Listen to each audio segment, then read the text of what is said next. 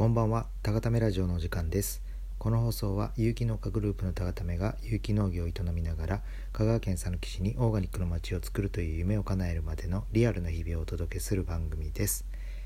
えー本日はですね、あのー僕1年間農業の研修ではないんですけど、あのーロイファームという屋号を立ち上げるまでに、え1年間、あのーいろんなことを、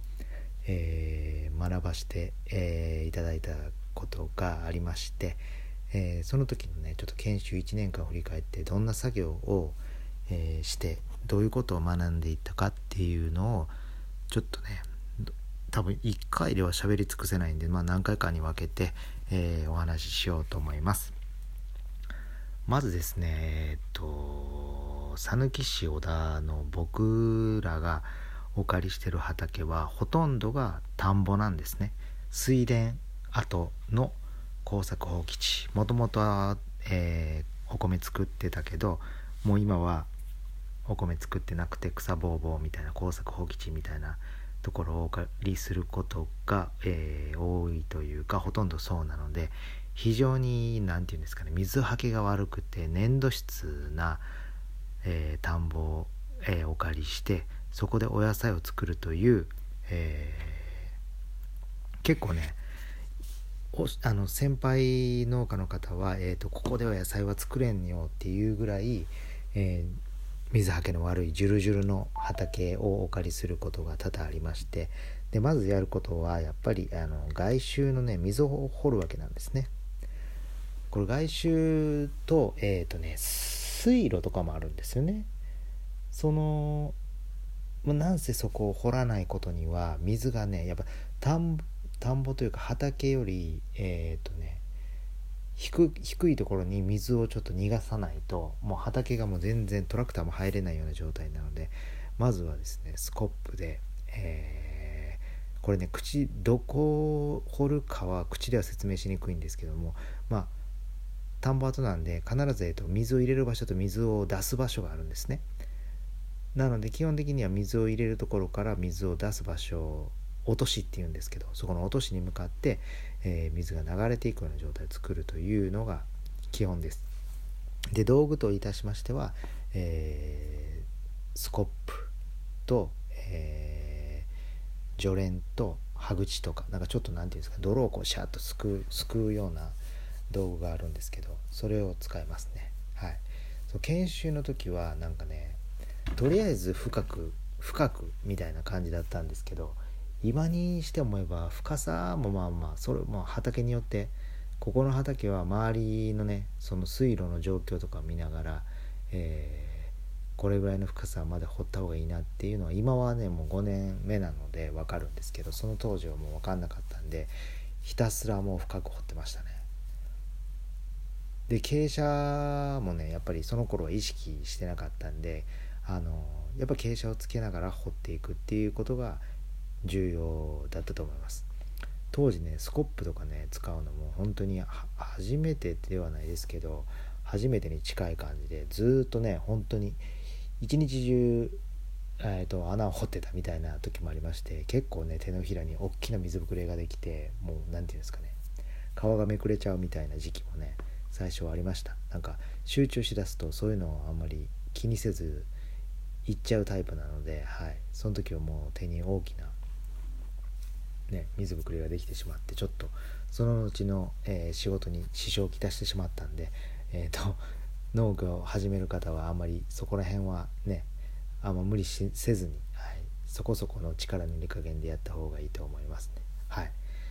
でまあ1回掘ってしまえば、まあ、1年に1回ちょっとさらうぐらいでいけるようになるんですけど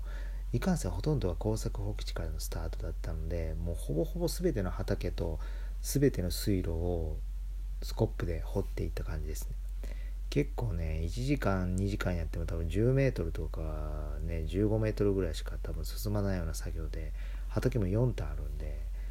まあ基本的に収穫のない時期ですとかえっ、とすごい寒い時とかによく溝は掘ってましたね。結構ねすぐ暑くなるんでもう半袖で半袖僕半袖では作業しないんですけどあの草とかが結構、ね、手についてかゆいんで結構真冬でもすぐ暑くなるような感じでやってましたね。で溝を掘る時もたまにねスコップに穴が開いてたらねスコップじゃないわ。長靴に穴が開いたりしたらね長靴の中に水が入ってきたりあまりに溝が深かったらその深すぎて長い僕長靴履いてるんですけど長い長靴より上に水が来ちゃってそっから長靴の中に侵入するみたいなことも起こってその時はもうぐちょぐちょだしまあ結構その溝掘りはもうドロドロにまみれる作業なんではい。そんな感じですね溝掘りはまず。であと草刈り機。えっ、ー、とこれがえっ、ー、とエンジンなんですけど、えー、ガソリンと何だったっけ？ガソリンと何エンジンだったっけ？何オイルやったっけ？忘れもど忘れしましたね。最近最近全然使ってないんでまあそれを混合油って言って混ぜたものをえ、ー、と混合油ですね。混合油っていう混ぜたものを入れてエンジンかけてこうガーッと買っていくんですけどそれも最初教わりましたね。はい。何ですか右から左へこう振りながら刈っていくんですけどこの草刈りも奥が深くてあの高刈りっていう方法があるんですけどあのー、結構ねやってたら地面すれすれで綺麗に刈っていきたくなるんですけどそれのやり方もあるんですけどちょっとね高くしてあの、基本的に稲科の稲っぽいシュッと伸びる草がね一番こうまあ邪魔邪魔になってくる草なんですけどちょっと高くすることによってその稲科以外のちょっとまあ仏の座じゃないないですけどなんか他のシュッと伸びる稲のような分じゃなくてあのちゃんと葉っぱがあってみたいなそういう草をあえて生やして稲科の草を抑えるっていうやり方もあってそれがなんか高刈りちょっと1 0センチ1 5センチぐらいかな残して刈る方法もあるんですけどまあそれもちょっと一回試してみたいなと思いながら草刈りも結構しましたね。草刈りはねえっ、ー、と梅雨時期からもう今もうね草の勢いすごいですよね。気温が上がってきてこっから梅雨に入るとまたねもう一つやっぱり気温とこの適度な水分っていうのでもうすごい雑草も成長しますんで多い時だと多分2週間に1回ぐらい草刈りしないともうボーボーになってしまってそれこそ膝より上の草が出始めたらもう蜂の巣とか蜂の危険性も出てくるんで草刈りは結構夏場ね10月終わりぐらい今頃から10月終わりぐらいまでは今がだから4月4月からね10月終わりぐらいのこの45678910まあ7ヶ月間ぐらいはこれ農家の重要なえー、作業になってきますね。はい、あんまり早すぎると他のね隣の畑の方とかにも迷惑かけてしまうんで、はい、草刈りは結構まめに、えー、やりますね。はいまあ、ここでね除草剤とかをね使えばねそういう手間はないんですけどやっぱ除草剤はね使わないので僕らは。やっぱ草刈りでやったりえっ、ー、とね、えー、場所によっては手で、えー、鎌を使って草を刈ったりしてました。はい、だからこの手で草を刈る時に注意しないといけないのはマムシヘビですよね。やっぱねマムシとかいるんですよね草むらの中に。これ結構噛まれたら大変なんでえっ、ー、とね必ずこう手を突っ込むんではなくて先にね鎌とかでねこう蛇がいないか確認してから、えー、手手刈りの場合はねそこ注意していかないと結構ね危ないと思います。まあ、基本的に蛇はね踏んだりその変に握ったりしなければ向こうから気配感じたら向こうから逃げますので、はい、向こうから襲ってくることはほぼないのでまあ蜂もしかりですよねこちらが危害を加えるつもりがなくても加えられたと思って反撃してくるパターンが多いんで、まあ、その辺りね気をつけていただけたらと思います蛇もね、まあ、蛇は危ないと思ったことはないんですけど、まあ、やっぱ年にね何回も見るんでそれこそ大きい蛇はねハウあの育苗ハウスに侵入したりそういうね珍事件とかも結構ね起きたりするんで、はい、そういう感じで草刈りも学びましたね。あとはですねもみ殻を入れたり、えー、バーク堆肥っていうものがあってそれを入れたりとかはしてましたねこれがまた水田跡で、えー、と本来は運搬車とかっていうのがあるんですけどもちょっと何ですかね、えー、荷台がついた簡易的な、えー、車 車というか、まあ、乗用なんですけど、まあ、そういうものを使って畑に入っていってそこで肥料をスコップで巻きながら、えー、スコップで巻くっていうやり方もあって、まあ、水田じゃなかったらね軽トラの荷台に肥料を積んでそのまま入っていってスコップでガーッと巻いて畑軽トラを移動させながら、えー、畑に巻いていくこともできるんですけどまあなんせ僕が借りてた畑全部緩かったんで